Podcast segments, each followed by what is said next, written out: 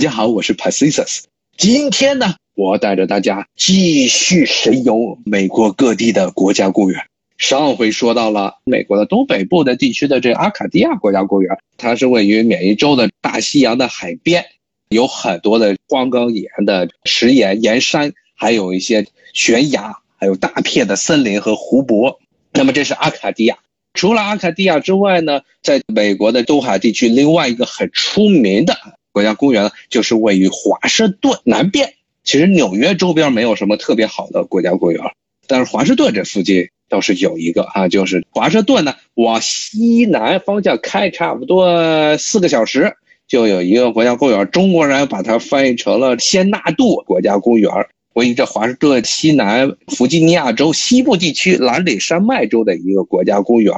这个公园呢是位于这美国阿布拉西亚山脉一个支脉，这蓝岭它的里头。这个地方呢是基本上是华盛顿这边的居民呢，一般周末的时候最喜欢去的国家公园，就这个圣纳多瓦。它呢最出名的就是它的山脉腰有这么一条公路，是横穿了整个公园。这个公园呢是一个非常狭长的一个公园，但是一条的公路是贯穿了它，啊，那么它的最高点呢叫做戴帽山，其实高度都不是很高，因为大家如果对这个中学的地理学它的知识还没有忘的话，就知道美国东部的这个阿巴拉夏山脉其实它的海拔不是很高，而且山势非常平缓，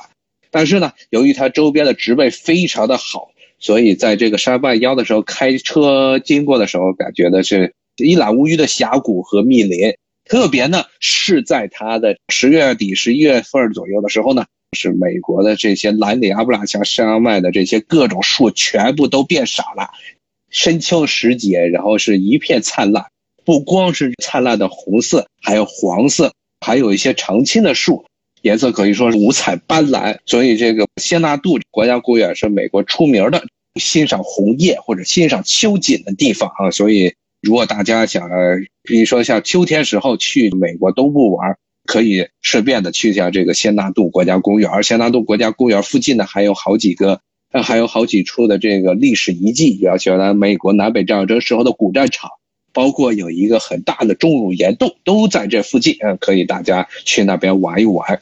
那么除了这个仙纳度国家公园之外呢，再往南还有另外一个。美国人常去的国家公园，但是中国人基本上去了之后说那地方实在是很无聊，是什么呢？就是大烟山，这个是在美国的南方啊，基本上是最南方，乔治亚州的西部这个地方啊。为什么中国人觉得地方没劲呢？因为它也是阿布拉契亚山脉的一个余脉，而且其实它的这海拔也不是很高，海拔也不高，也没有什么特别好的这个景观。但是呢，由于这是美国南部寥寥可数的几个。可以去度假的地区，所以呢，基本上到了美国这个暑假的时候，七八月份的时候，这些南方各个州他们的大学放假，这学生乌泱乌泱全往大烟山跑，因为这个地方比美国南方其他地方要气候要好得多，毕竟是山里头。美国南方就跟中国的南方一样，到了夏天是高温潮湿的地方，非常难熬，那么就跑到这山里头去。呃，窝上几天，或者窝上一个周末，或者窝上几周。这是大烟山这个地方是美国人常去，但是中国人不是很喜欢。它在亚特兰大的周边，也是开车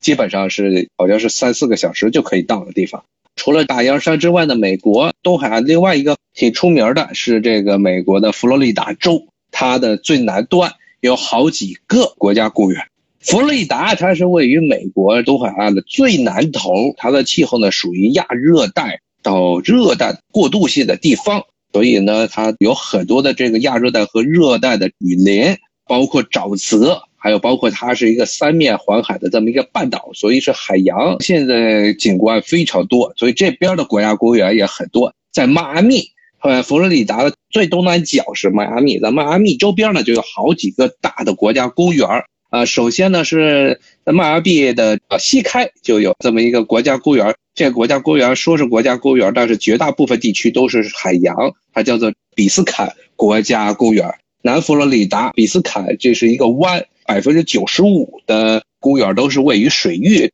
都是水，不是这个陆地。那么这是美国出名的这么一个水肺潜水的圣地啊，然后里面有很多的这珊瑚礁，还有它的海湾边上也有很多的红树林。如果是大家想去。潜水的话，那就是到比斯卡这个地方，因为这地方基本上就没有陆地了。然后呢，再往西走呢，是另外一个很有名的，哎，特别是这个你要去佛罗里达要看鳄鱼，就得去这国家公园呢，叫做大沼泽地国家公园，其中里面有大批的野生动物。它呢，这个大沼泽地，顾名思义，这地方呢，很大一片土地都是沼泽，基本上大家要是去那玩，都是坐着筏，然后在里的沼泽地里转来转去。然后这地方呢，有短吻鳄，有普通的这大长吻标准的鳄鱼，还有很多的各种的佛罗里达豹啊，各种鸟类，可以说这是一处动物们的天堂。这个地方呢，除了这些动物之外，还有很多的植物，比如说好多的这橡树啊，包括还有红树林，像这种水边生的这么一种植物，红树林基本上是去这个佛罗里达玩的时候，很多旅游团都会必带你去。大沼泽地来转一转，那么顺便说一下，刚才说到这鳄鱼，美国的鳄鱼呢，其实就分为两种啊，一种是这个嘴巴比较短的这种短吻鳄，英文呢叫做 alligator，它的分布面积呢在美国比较多，除了佛罗里达有之外，美国南方很多州，从西奥良啊、什么乔治亚州啊、阿拉巴马，它这些地区都有分布。短吻鳄呢，如果大家看见它，不要觉得害怕，因为短吻鳄是怕人的，它也不会。主动来攻击你，除非是你走进了它的这个势力范围，他觉得你有危险，他才会对你进行攻击。而且他一般体积相对来说比较小，它跟咱们中国也很稀有物种扬子鳄是亲戚。扬子鳄其实也是短吻鳄的一种。那么除了这种短吻鳄啊，也就是咱们扬子鳄的亲戚这短吻鳄 alligator 之外呢，美国呢还有一种比较大的鳄鱼。它的英文是 crocodile，也是中国人爱学英文，说到鳄鱼，基本上说的是这个鳄鱼。咱们学英文课本中说鳄鱼就是 crocodile。这种鳄鱼呢，在美国只分布在佛罗里达州的南部的这些沼泽地地区。那么它的体积比这个短吻鳄要大，然后攻击性也比短吻鳄要强得多，它会主动攻击人啊。所以呢，你要是去佛罗里达南边地方玩呢，还是需要小心点，不要被这些。大的鳄鱼 crocodile 给盯上。那么刚才说的大沼泽地国家公园呢，它不仅是美国的国家公园，同时也是联合国的自然历史文化遗产的一部分，所以是个很出名的国家公园。那么除了这个之外呢，在佛罗里达州的那个离岛啊，也就佛罗里达其实不是在大陆了，是在在佛罗里达州的西南这海里头呢，呃，有这么一个岛屿。那么这个岛屿周边呢，后来建立了一个国家公园。叫做海龟国家公园，它是位于佛罗里达州最西南的叫 Key West 这个群岛，再往西坐船呢到的一个地方，实际上是一群的珊瑚礁啊，这个是一个一连串的珊瑚礁形成的这么一个群岛。那么这个群岛呢是著名的潜水的圣地，除了潜水之外呢，这个地方呢它还有一个历史古迹，因为它这个岛屿中最大的一个岛呢。上面有一个巨型的军事要塞，当然已经废弃了，是西半球最大的砖石建筑啊，说是号称是使用了超过一千六百万块砖头建的这么一个军事要塞，现在已经是属于